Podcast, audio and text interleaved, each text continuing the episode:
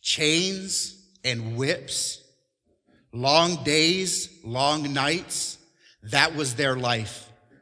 Ripped backs, blisters on their hands, swollen feet, unruly leaders. Generation after generation after generation on that hot Middle Eastern sun, their skin torched, their spirits diminished, and there they would look up to heaven. They would seek God. They would cry out. Their tears would hit that dry ground. They had asked the Lord to deliver them. And generation and generation and generation would pass before the Lord God of heaven would heed their call. And there would come a day when Aaron's rod would be lifted up and it would smack the Nile River. And that water and the food source to all of Egypt, the water turned into blood and the stench began to fill the land and the fish and sea creatures began to die. Let my people go. But Pharaoh refused. And so Aaron's rod was lifted up again, and again it came down. This time, from every water hole in Egypt, out came frogs. Frogs everywhere, in the food, in the house, on the ground, in the laundry room, in every part of the Egyptian's life, frogs came everywhere. Let my people go. But there was no repentance.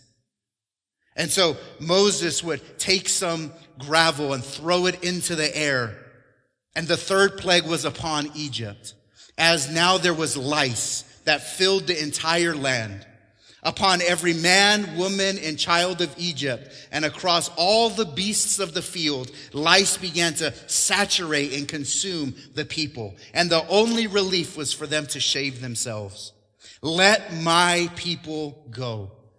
But Pharaoh refused. And so God brought plague number four, and flies replaced the lice.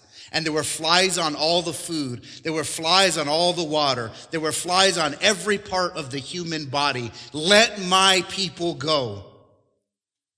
And when there was no repentance, the next day came, and the Egyptians woke up to their fields. And there they witnessed their horses and their donkeys and their camels and their sheep and their goat. Many of them sick, many of them flopped over dead and the stench of dying hot flesh began to fill the land. Let my people go. But Pharaoh hardened his heart again. And so God brought the next plague. As they woke up the following day and they began to look on their bodies, boils like many mountain ranges filled their skin pus oozing from their body, and every crevice, every time they stepped and moved, the pain of those sores was felt. Let my people go.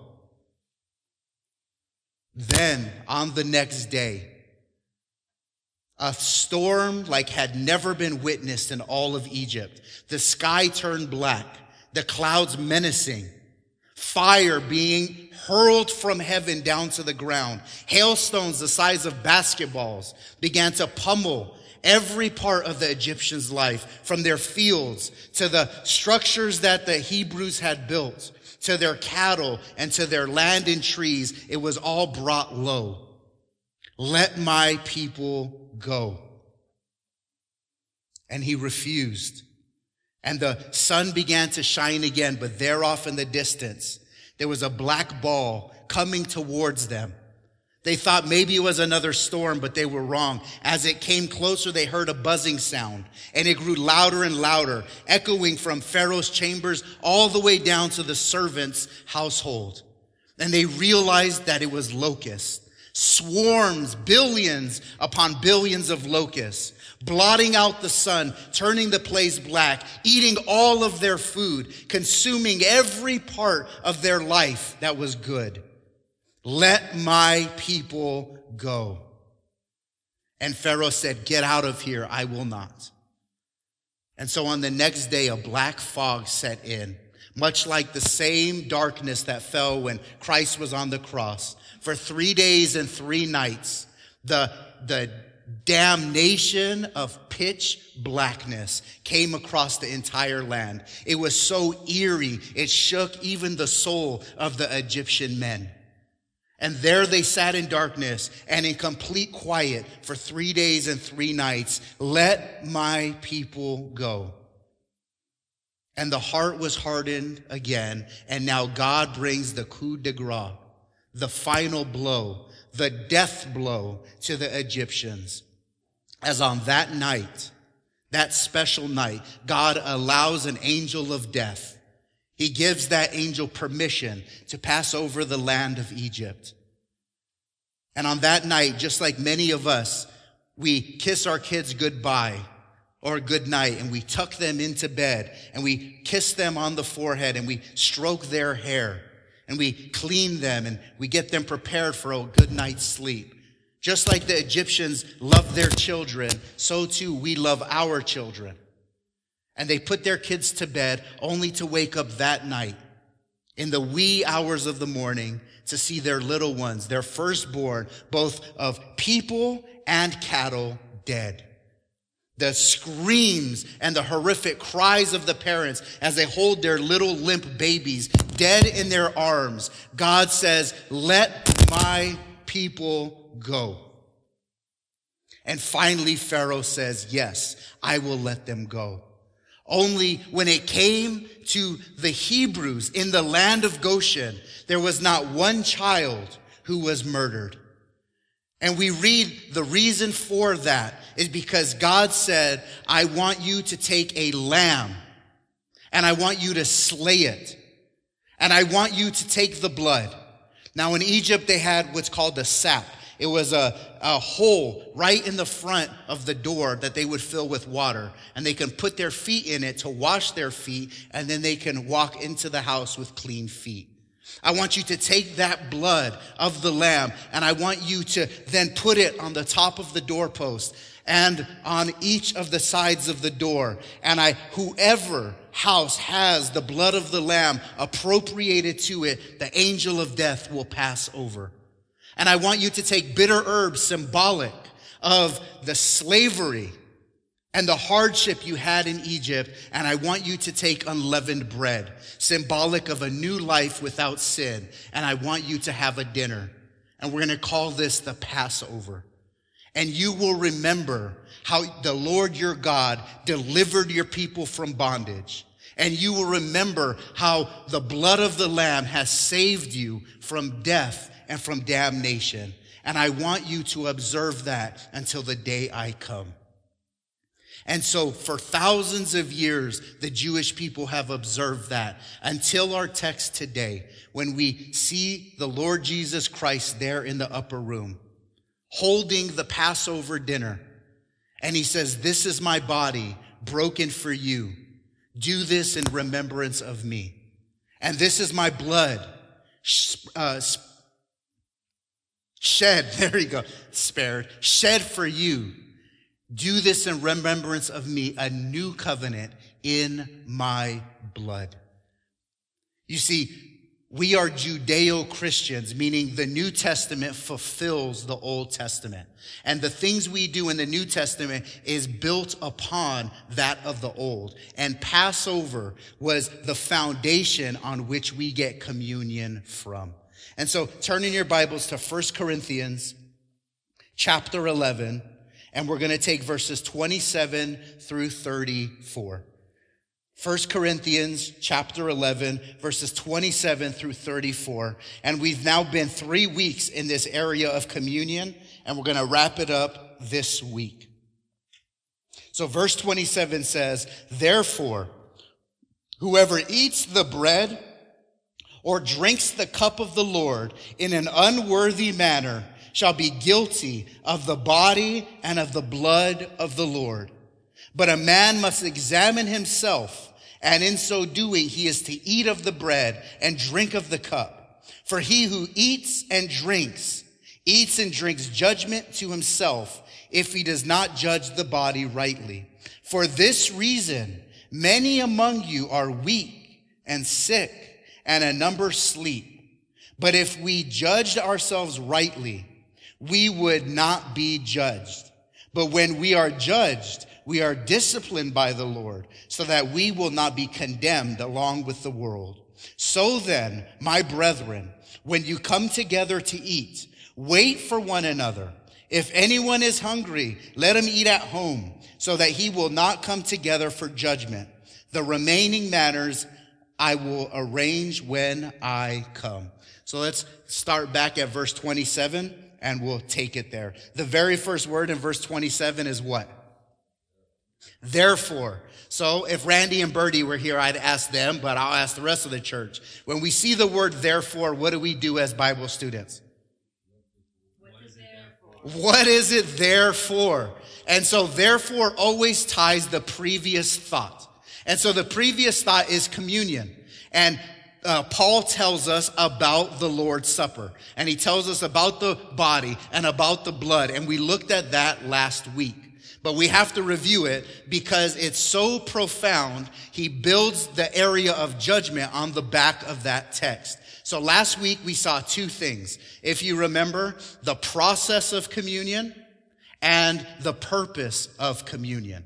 So for you that were here last week, we saw the process and we looked at the Seder dinner. And that was back in Exodus, that first Passover meal that the Jews continue to hold to this day. And Seder means the order. And it's a dinner of order because each one of these elements of the dinner points to a specific person. Anybody know that person? Jesus Christ, right? History is his story. And the Seder points to the person of Jesus Christ. And it first starts with the very first step of the Seder dinner, and that's the, the sanctification prayer. The, the gentleman or the, the leader of the home, typically the father of the home, stands up and he takes a cup. And it's always filled with red wine. And it's always red wine because that's symbolic of what? The blood of the lamb, right?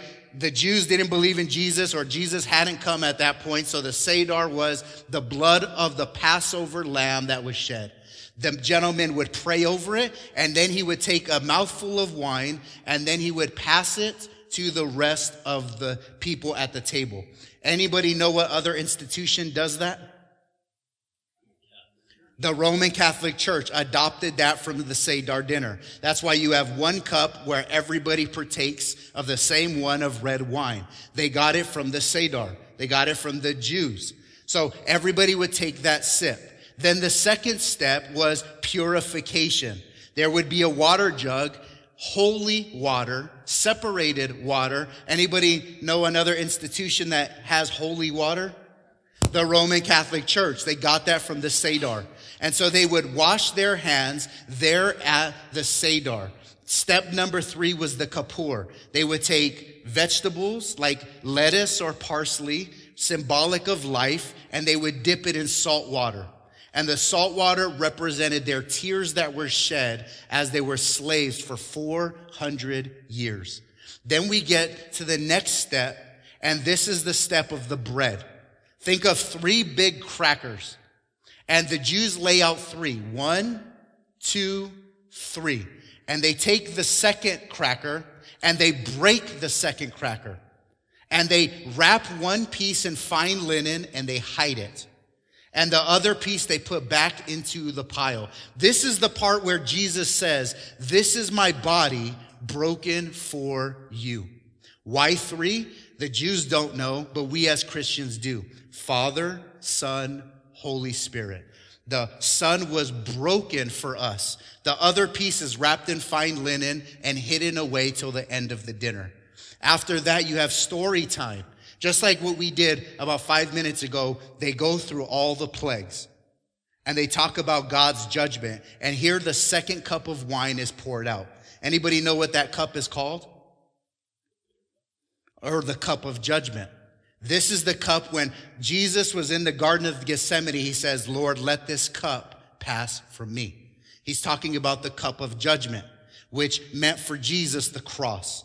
Let the cross and your wrath and your indignation please pass from me. Nevertheless, let your will be done. Then dinner is served. After dinner, they have a time of dessert. And here the kids are looking throughout all the house, trying to find that cracker that's broken, the body of Christ wrapped in fine linen. The person that finds it brings it back to the table, either symbolic of resurrection or symbolic of the second coming of Christ. And then that child is given a gift. And then the very last step is the Hallel, which means praise. When we say hallelujah, it means praise the Lord. And the Hallel is the last cup of wine called the kingdom cup, where they celebrate the coming of the king. And they read from Psalm 115 to 118. Now, 118 talks about the stone which the builders rejected. It talks about the triumphal entry. It talks about the Passover lamb who's going to be sacrificed. And then because of that, it talks about the everlasting peace that God brings to his people. Everything points to Jesus Christ. That's the process on which communion was established. Then Jesus now takes us to the purpose. And he says, get rid of all of those elements except for two. So what are the two elements that we have at communion? The bread and the cup, right? The body and the blood of Jesus Christ. And so we looked at five things last week why communion is important or the purpose of communion. Number one, it's theological. What does the bread represent? His body. Whose body? And who's Jesus? He's our high priest. He was a man and he was also God. So what does the body represent? God in the and the flesh. It speaks of his incarnation, that God became a man. That it's called the hypostatic union. He was fully God and fully man at the same time. The blood symbolizes what? The blood of Christ. And what does the blood of Christ do for us? It's the atonement for our sin. So when we take the two elements, we are proclaiming Jesus is fully God, became a man, lived the perfect life, and he died, was sacrificed, buried, resurrected, and he then atones for our sin. All of that is theologically consumed into the act of communion. Number two, it is deeply practical. Jesus says twice in our passage, remember me. And we looked last week, it doesn't mean of mind only. We think of remembrance and we go down memory lane. We recall, you know, an event. And then what happens when our phone rings? Completely forget. Remembering is the Hebrew way of remembering, which means you bring that thought to present day and you act on it. So remembering Christ means imitating him, living for him, obeying him as you recall what he has done for you and you do this every day of your life. So it is theological. It is practical. Number three, it's relational. Communion, we not only commune with Jesus, who else do we commune with? With God and with whom? We take communion together. So who are we communing with? Each other. And we saw last week in chapter 10 that although we are many, and if you can look around, there's different skin tones, different genders, different ages, different economic status. We're all different with different experiences, but at the time of communion, we are united as one. We are, it is a deeply relational thing. Number four, it is evangelical. When unbelievers who come into the church see that there is no division and that the world is divided and the world is at, at war with one another and Democrats and Republicans hate each other and all this nonsense. And they come into the church and they see a people united. Same mind, same passion, same desire, doing the exact same thing. There is a testimony of evangelism. And then it is eschatological. Jesus says, do this in remembrance of me until I return. And so we believe that Jesus didn't die and is never coming back, but that he died, ascended, and he will again descend upon the earth in his second coming. Now you see how profound communion is? This is why Paul says now going to our text in verse 27, therefore, based on what it represents and what it means and the practical applications of it, therefore, whoever eats the bread and drinks the cup of the Lord in an unworthy manner shall be guilty of the body and the blood of the Lord. So we looked at the process, the purpose, and now this morning we are going to look at the preparation of communion. We need to prepare our hearts. We need to get our minds right. We need to get our souls right. We need to get our body right when we come to the Lord's table. Why is that so important? Look at the warning in verse 27. What happens when you take the communion in an unworthy manner? You shall be guilty of the body and of the blood of the Lord. Now, the word guilty means liable. You're on the hook. There's a liability when you go before the Lord's table in an unworthy manner. And we'll look at what that means later down in the passage. But first, we need to define unworthy manner. What do you think it means to take communion in an unworthy manner?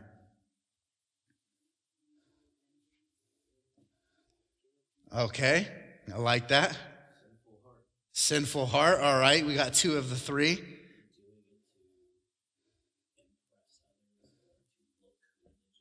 Okay, I think we I think we understand. So there's three things that I found in the scripture that deal with an unworthy manner when we come to the Lord. And the first one is having a disharmonious manner, which means not being unified, not being one, not being completely on the same page with one another. Now, the church, above every other institution on God's green earth, is to be united. And that's a testimony to the world that we have the truth. Unfortunately, the church is so dysfunctional that we don't have that testimony like we ought to. So if we can't do the whole church universal on the same page, what we can do is each congregation be on the same page. So for like here at Journey, we are called to be harmonious in every single way. Now, Greg, what was the sin of the Corinthian church? They were divided. That's the whole purpose. He writes this entire letter to the Corinthians because they were absolutely divided and they were in house fighting with one another. So Paul has to write the letter. And that is completely absurd because the church is called to be one. So if you turn to 1 Corinthians 1 and verse 10, I may have this, yeah, we're going to go through all of those. 1 Corinthians 1 and verse 10. Now I exhort you, brethren, by the name of our Lord Jesus Christ, that you all agree and that there be no divisions among you, but that you be made complete in the same mind and in the same judgment. And look at verse 11, the Corinthians error. For I have been informed concerning you, my brethren, by Chloe's people that there is quar- that there are quarrels among you. So the church is called to be united and the church at Corinth was divided. Now look to next week's passage in 1 Corinthians chapter 12 and verse 4. Now we move into a new section of spiritual gifts. There are many gifts in the body of Christ. God has called offices and different roles within the body of Christ, but there is only one spirit. There's only one Lord. There's only one God. So although we are different, we use our gifts to build each other up and to be united. Look at verse 4. 1 Corinthians 12 and verse 4. Now there are a variety of gifts, but the same Spirit. And there are a variety of ministries and the same Lord. There are a variety of effects, but the same God who works all things in all persons. Do you guys see the Trinity there in verse 4, 5, and 6? Verse 4 is what person of the Trinity? The Holy Spirit. Verse 5 is what person of the Trinity? Jesus Christ. And verse 6 is what person of the Trinity? God the Father. Now look at verse 11 through 13. But one and the same Spirit works all these things, distributing to each one individually as he wills. For even as the body is one, and yet has many members, and all the members of the body, though they are many, are one body, so also is Christ. For by one Spirit we were all baptized into one body, whether Jews or Greeks, whether slaves or free, and we are all made to drink of one spirit. Can you see the unity within the body? Now look at the early church. Flip over to Acts chapter 4. People say, Oh, I want to live like the early church. I want to be like the early church. It all is surrounded by this idea of unity. Acts chapter 4, verse 32. And the congregation of those who believed were of one heart and soul. And not one of them claimed that anything belonging to him was his own, but all things were common property to them. Now, some believe that's socialism. That's not socialism. That's the Holy Spirit working within the lives of the believers. So there's no fleshly desires. I can willingly give up all that I have so that my brother can eat and that my brother can live and my brother can have and share what I have. It's again the idea of unity within the body. Now look at Acts 2, verse 41 through 47. Hopefully we're getting the picture of the early church. So then, those who had received his word were baptized, and that day there were added about 3,000 souls, and they were continually devoted themselves to the apostles' teaching and to fellowship, to the breaking of bread, and to prayers. Everyone kept feeling a sense of awe, and many wonders and signs were taking place through the apostles. And all who had believed were together, and all things in common. And they began selling their property and possessions, and were sharing them with all, as anyone might have need. Day by day, continuing with one mind in the temple, and breaking bread from house to house they were taking their meals together with gladness and sincerity of heart, praising God and having favor with all the people. And the Lord was adding to their number day by day those who were being saved. Now there's a term there. It says breaking of bread. It said it in verse 42 and then it says it down low when they were breaking bread, sharing meals house to house. What was that? That was what was called a love feast. And a love feast is what we know today as potluck. The church got together before they had actual church properties house to house. Then in the Corinthians, when they actually had a church establishment, they would gather in the church for potlucks. What do we do at a potluck?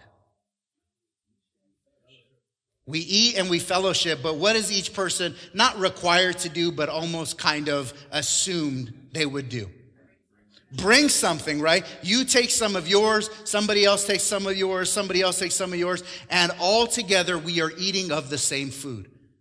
I contribute, you contribute, we all contribute, and we're united eating of the same food. But you know what else the early church did? At the end of the love feast, they would take communion because communion was the apex of unity within the body. Because when I take communion and you take communion, what is our hearts focused on? Not our bills, not anything else. We're focused on the table. What about our souls? Focus on what the Lord has done. What about our bodies? We are taking the actual sacraments together. So we are united as one.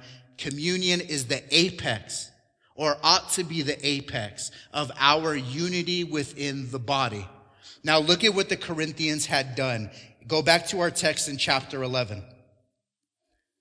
1 Corinthians 11, verse 18. The church was to be unified and communion was the climax of our unity. And look at verse 18. For in the first place, when you come together as a church, I hear that division uh, exists among you. And in part, I believe it. For there must also be factions among you, so that those who are approved may become evident among you. Therefore, when you meet together, this is the love feast, it is not to eat the Lord's supper, for in your eating, each one takes his own supper first, and one is hungry and another is drunk. What? Do you not have houses in which to eat and drink? Or do you despise the church of God and shame those who have nothing? What shall I say to you? Shall I praise you? In this I will not praise you. What were they doing at the love feast? Those who had a lot brought really good food, maybe lobster tail, maybe filet mignon, but they didn't share it. They ate it in front of even the people in the church who were hungry. So you had hungry, poor people in the church just watching the rich eating their really good food. And you had others bringing bottles of wine, but they weren't doing it in, in the mindset of communion. They were doing it to get drunk. So you had gluttonous drunkards throughout the whole church, and you had people who had nothing starving. And that caused factions and disunity and disharmony amongst the church. This is the central focus that Paul is talking about when he's talking about taking communion in an unworthy manner. We ought to be one body, one soul, one mind, baptized in one name through one spirit for one glory, God's. And the communion, uh, the Corinthian church had completely whored that out. And they completely defiled the Lord's table and it became a disharmony amongst the body. Number two, what does it mean to take communion in an unworthy manner? We said it earlier. I believe it was, I think it was Monique. What does it mean to take communion in an unworthy manner? Number two, an unrepentant manner. Does anybody know the difference between a sin and a transgression?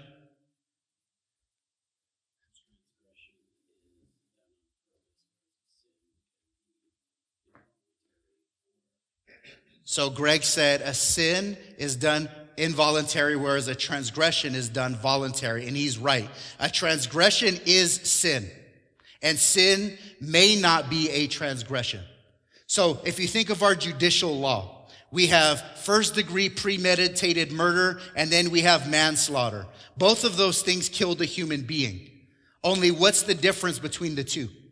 The penalty but what about the actual act? What separates first degree premeditated murder to, let's say, manslaughter?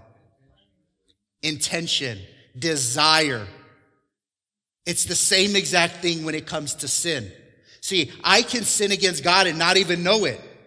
And I'm violating God's command and I'm guilty before God and I don't even know.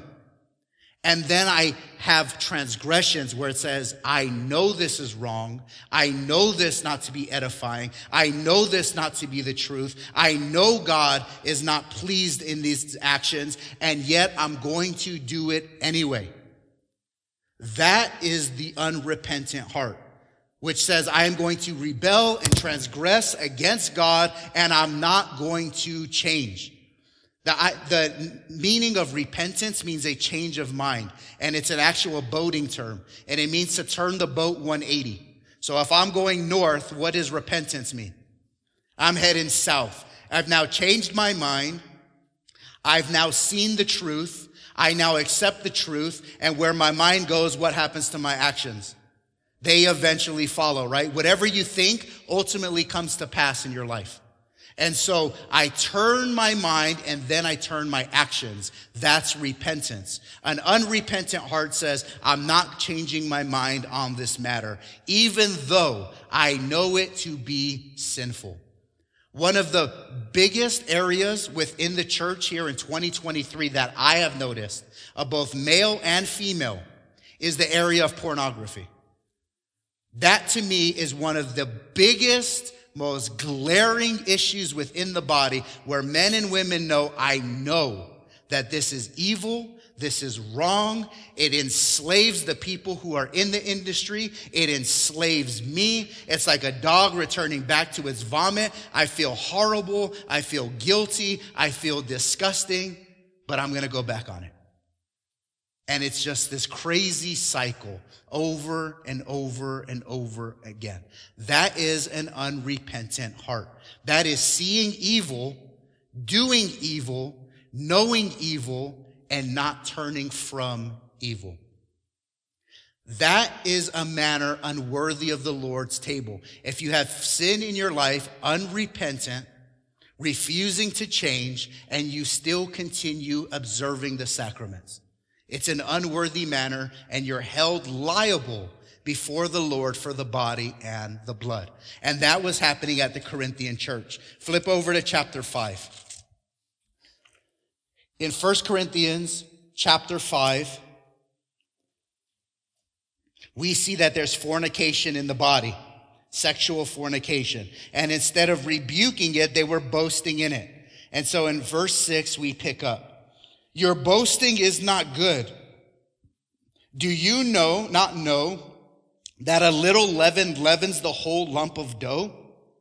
Clean out the old leaven so that you may be a new lump, just as in fact you are unleavened. For Christ, our Passover, has also been sacrificed. Therefore, let us celebrate the feast, not with old leaven, nor with the leaven of malice and wickedness, but with the unleavened bread of sincerity and truth.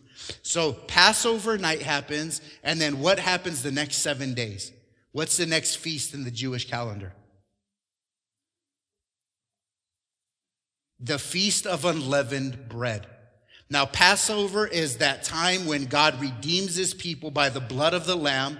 Sin is leaven, so unleavened bread is a time of not sinning. It's the idea of Passover being our justification, getting right with God, and then the unleavened bread being sanctification. Our life and our walk as we are becoming more and more mature in Jesus Christ. What is Paul saying? You have died to your sins. Therefore, walk in a worthy manner. Walk in a way that is not sinful. Now look at what the Corinthians had done in verse 11 through 13. But actually, I wrote to you to not associate with any so-called brother if he is an immoral person or covetous or an idolater or a reviler or a drunkard or a swindler, not even to eat with such a one. What do you think the eating refers to? The love feast, which culminates in what? Communion or Passover. He's saying the so-called Christian who says, I love the Lord, but disobeys the Lord. The so-called Christian that says, glory, glory, hallelujah, but their life is a complete train wreck. Do not even share communion with that person. Do not even break bread in these love feasts with one another. Why? Look at verse 12 and 13. For what have I to do with judging outsiders? Do not judge, do you not judge those who are within the church? But those who are outside, God judges. Now, what about those who are inside the church? Remove the wicked man from amongst yourselves. Paul is saying, look, the world, God's going to judge them. That's not our job to be out there throwing rocks at them and saying, hey, we can't break bread with you. We already know they're lost. But when it comes to those who claim they're saved, and they're living in a life of sin, don't hold communion. Don't hold these love feasts with them. Have them repent, judge them, call them to righteousness, call them to repentance. And if they don't, then what are we to do as a church? You, you cannot fellowship here. Why? A little leaven does what? Leavens the whole lump. A little bit of cancer spreads to the whole body. A little bit of sin destroys that person's life and ultimately spreads to the entire community. So communion, taking it in an unworthy manner, is having an unrepentant heart, saying, my heart is not right with God, but I refuse to change. Here's the third thing, an irreverent heart. Does anybody know what irreverent means? Exactly. It's the opposite of reverent or to revere, which means what? Gold star. What does it mean to revere something or to hold God in reverence? Highest honor, right? He is so holy. And so even when in the Old Testament people would approach him, take off your sandals. This is holy ground. That was what it means to revere God, to be in awe of him, to understand his position and his holiness, and then to understand my position and my sinfulness. And so we revere God. We are in awe of God. We seek to be holy with God. What happens? What does it mean then to be irreverent? Instead of honoring God, what do we do? Dishonor God. We disrespect him. So holding the table in reverence, we're going to see in verse 28 means to examine, To hold the table in irreverence means we simply don't care. And I think this is the sin that captures most of the church. It's this idea where I'm just lukewarm. Oh, can this preacher stop talking? He's already been going for 45 minutes. The stomach growls and we say, man, I just want to get out of here. Then the communion comes and says, I don't really care, but everybody else is doing it. And I don't want to look like a weirdo and not take it. So I'm just going to take it anyway. It's this idea of not remembering the Lord, not allowing it to hit the heart, not taking what we know to be true and letting it sink in 18 inches, but just going through the motions. If you look at chapter 11 and verse 20, I'll read it to you. Therefore, when you meet together, it is not to eat the Lord's supper. When they gathered at the love feast, they just wanted to get drunk and they wanted to eat good food. And they wanted to live and laugh and love. Very much what the world does. But why they didn't gather was for the Lord's supper. They just didn't revere the Lord enough. And that is taking the cup and the bread in an unworthy manner. So now verse 28, how do we get around being liable for the body and the blood? Verse 28, the way to preparation is through examination. But a man must examine himself. And in so doing, he is to eat the bread and drink of the cup. The Greek word to examine means to test thoroughly. It means to test critically. It means to seek to prove something to be genuine. And it's almost always tied to gold. When you put gold into a fire, all the dross comes to the top. All the, the, the bad stuff that's not gold. All the stuff that is impure comes to the top and it's scraped away. And then a stamp is put on it, 24 karat genuine, 24 karat pure. This has been tested by the fire and it has been proven to be genuine and good. That is how we examine our walks.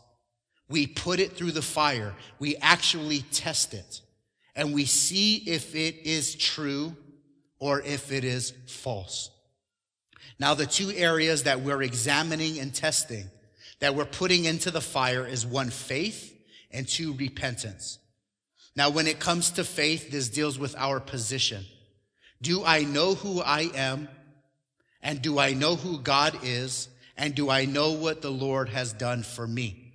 For example, testing your faith. Am I a sinner or am I not a sinner? Was I right or wrong, good or evil before God? The Bible says we were conceived in sin. We are at enmity with God. We are at war with God. There are none who do good. There are none who do righteous. All have gone astray. Everybody's tongues was like that of an asp. The Bible paints humanity in a very dark picture that the natural man can do nothing to please the living God when we test our faith, do we actually believe that? Or do we say, I'm a pretty good person. I've helped that lady cross the street last week. You know, I, I went and I shoveled snow for my neighbor. I'm a pretty good person. I, I don't think I fall into that whole sinner's camp. We test our faith. Do we believe that there is nothing I can do to get right before a holy God outside of Christ? Some people say, well, if my good outweigh my bad deeds, I'll get to heaven. I've never stolen, cheated on my taxes, cheated on my wife. I'm a good person. I do good things. Do my good deeds outweigh my bad? Or do we say there's nothing I can do outside of Christ? He and He alone is my source of redemption. That is testing your faith. Do you believe that Christ and Christ alone, His blood, His body, His ascension and resurrection is good for my salvation? Or do I believe there is another means? This is what it means to test our faith, to examine our hearts. And then because of that, we move to now the practice of our life. Has that truth impacted me in such a way that I'm actually living a life of repentance? Because faith without works is dead. It's DOA, dead on arrival. Only a faith that is working is a faith that is alive. Faith without works is dead. And works is that area of glorifying God and turning away from sin, turning away from the old nature, doing what God approves and not what we approve, doing the Lord's will and not our own will, building God's kingdom and not building our own kingdom. So both of those things intrinsically must be tried by the fire and said, do I know theologically the truth that who I used to be was at enmity and war with God and truly a child of Satan, but now I am a child of God through Christ. And because of that, I'm an heir of God, a co-heir of Christ. That even though I may die to this body, I will be present with the Lord forever that I am a child of God whom he loves, and he demonstrated that love for me on the cross. Do I believe that? And then does my life prove that through what I do? That's examination. That is the proper way to go before the Lord's table and try and test both our theology and the practicality of our life. And we see similarly to that in a parable that Jesus told in Luke chapter 18. Jesus told the parable in Luke 18 9. And he also told this parable to some people who trusted in themselves that they were righteous and viewed others with contempt. Two men went up into a temple to pray, one a Pharisee and the other a tax collector. The Pharisee stood and was praying to himself. Notice he wasn't praying to God. Who was he praying to? Himself. God, I thank you that I'm not like other people, swindlers, unjust adulterers, and even like this tax collector. I fast twice a week. I pay tithes of all that I get.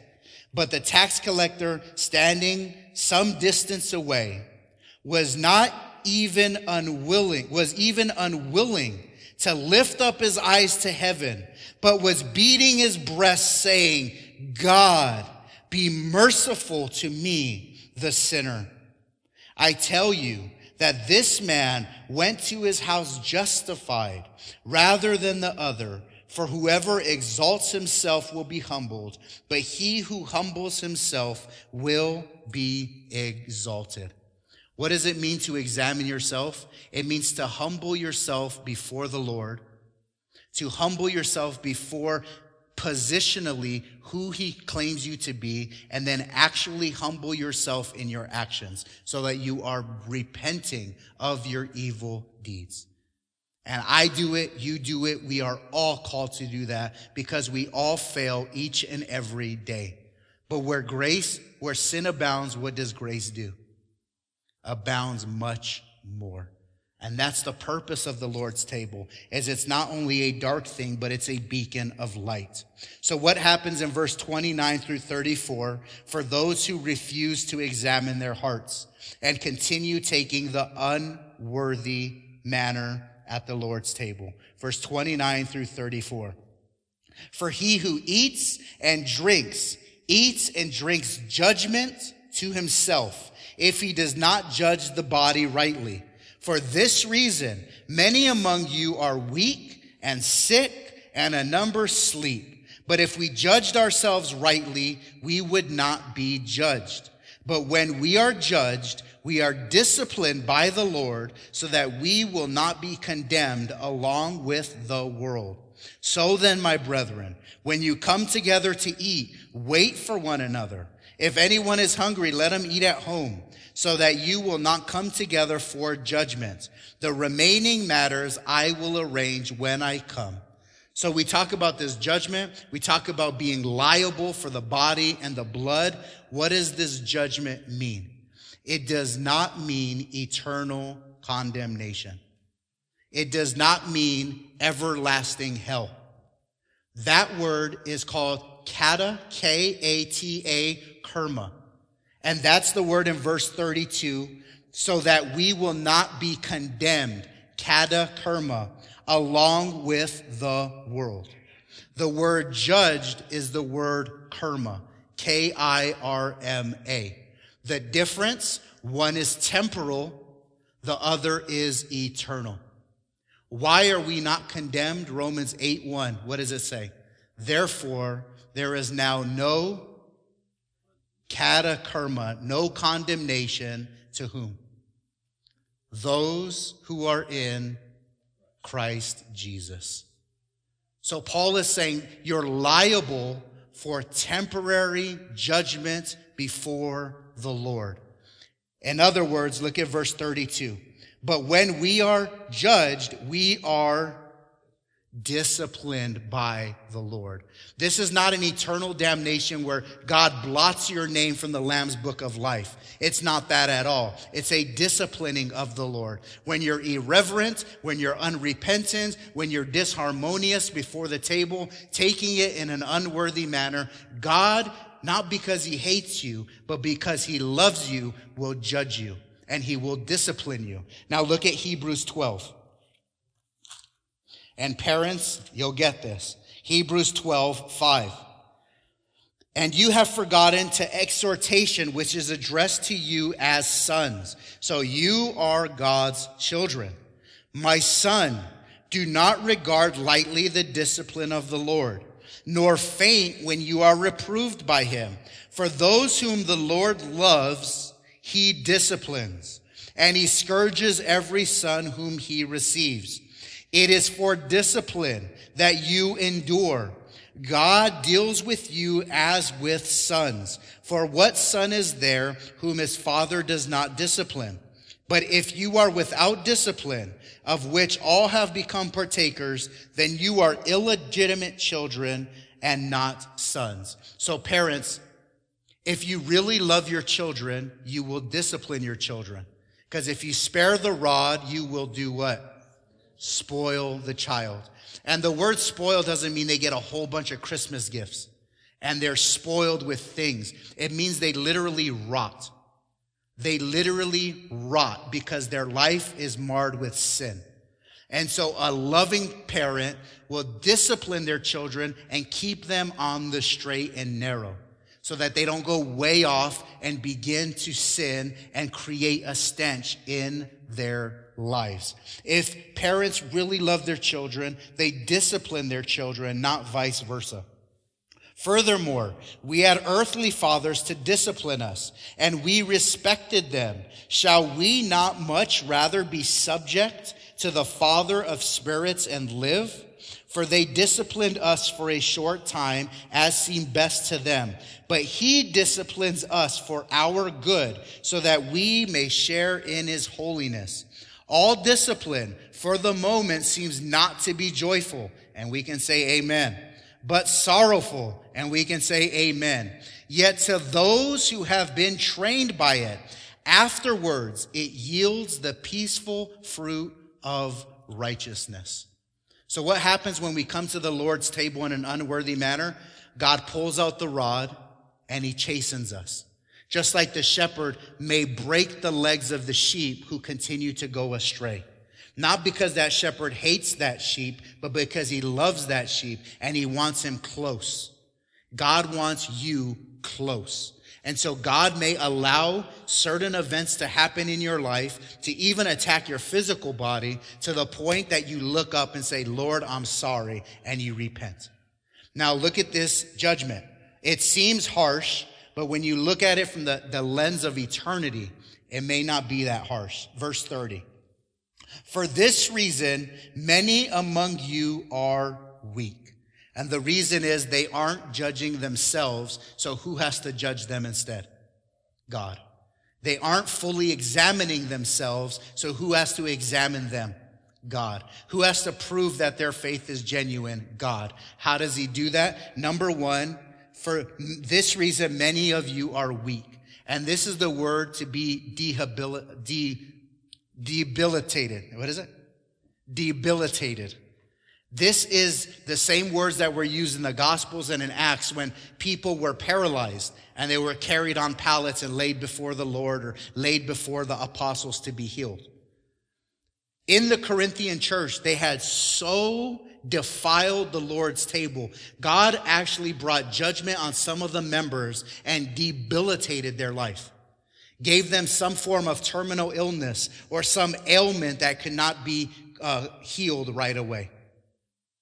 It sounds uber harsh.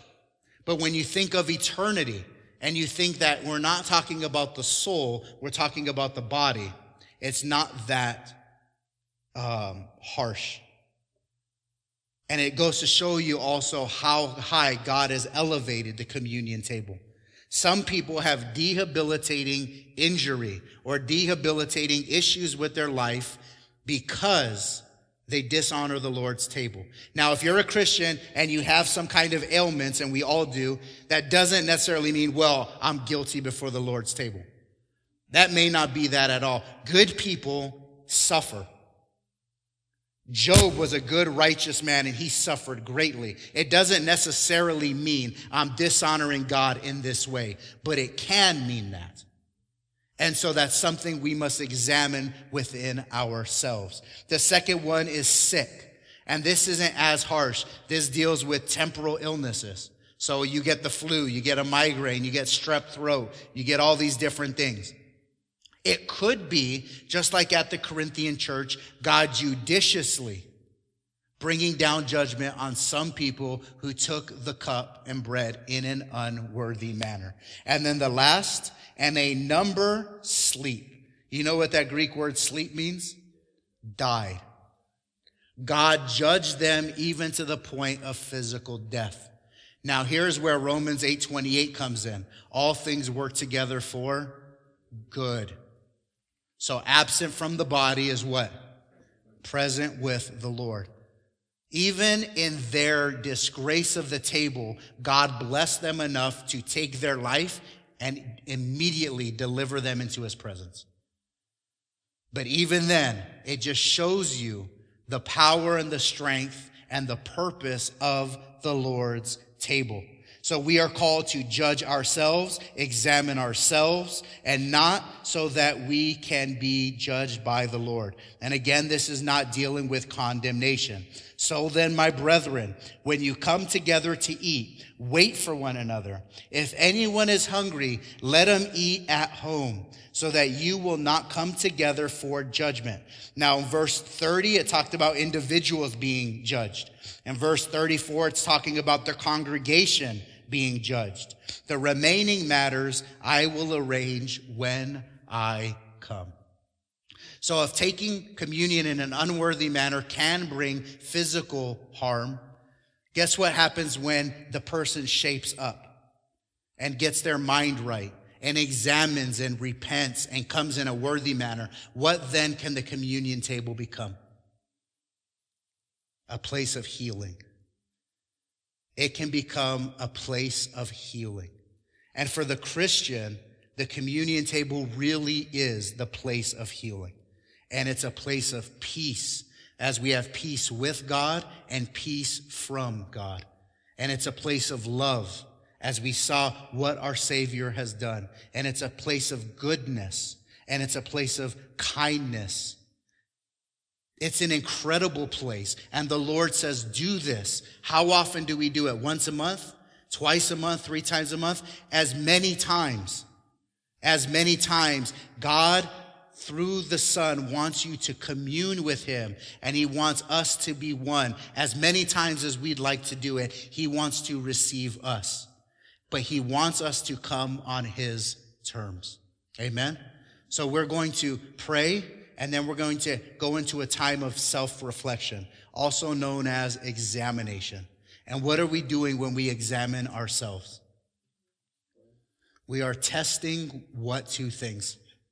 Our faith and repentance. We are saying, are we in the faith? Okay, God, what am I doing wrong? What do I need to alter? And then commit ourselves practically to doing those things. So, uh, in this time, would you bow your heads with me and let's examine ourselves before the Lord. Father, we thank you for your truth. We thank you, God, that you have been so gracious to us. We thank you, God, that in my mother's womb I was conceived in sin, and sin separates us from God, and sin eternally damns us. But you loved us and you chose us and you died for us and you sealed us with your spirit for the day of redemption. And we are in the Father's hand, and we are in your hand, and no one can snatch us out. We remember, Lord, your broken body. We remember the lashings that split your back. We remember the crown of thorns that broke your face. We remember the pulled beard and the beating of the face. We remember the clubs. We remember those nine inch nails that were thrust into your wrists and into your ankles. We remember the mocking and the blasphemies, Lord. He who knew no sin became sin for us so that we might be the righteousness of God in him. God demonstrated his own love toward us in that while we were still sinners, Christ died for us. Love didn't hold you on that cross, or nails didn't hold you on that cross, love did. And so, Father, we thank you. Lord Jesus, we thank you. Holy Spirit, we thank you. May we examine ourselves in this time so that we can take of communion in a worthy manner. And just know that Jesus paid it all. In Jesus' name.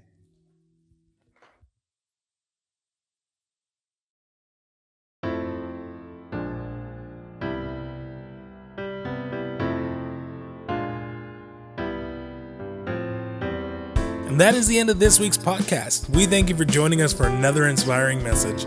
If you enjoyed this teaching, please take a moment and share it with others. If you're interested and would like to find out more information about our location, time of worship service, or even what ministries we offer, we encourage you to visit our Facebook page at Journey Community Church Fontana, where you can find all that information and more. Again, on behalf of Journey Community Church in Fontana, we thank you for tuning in. Have a blessed week, and we'll see you here next time.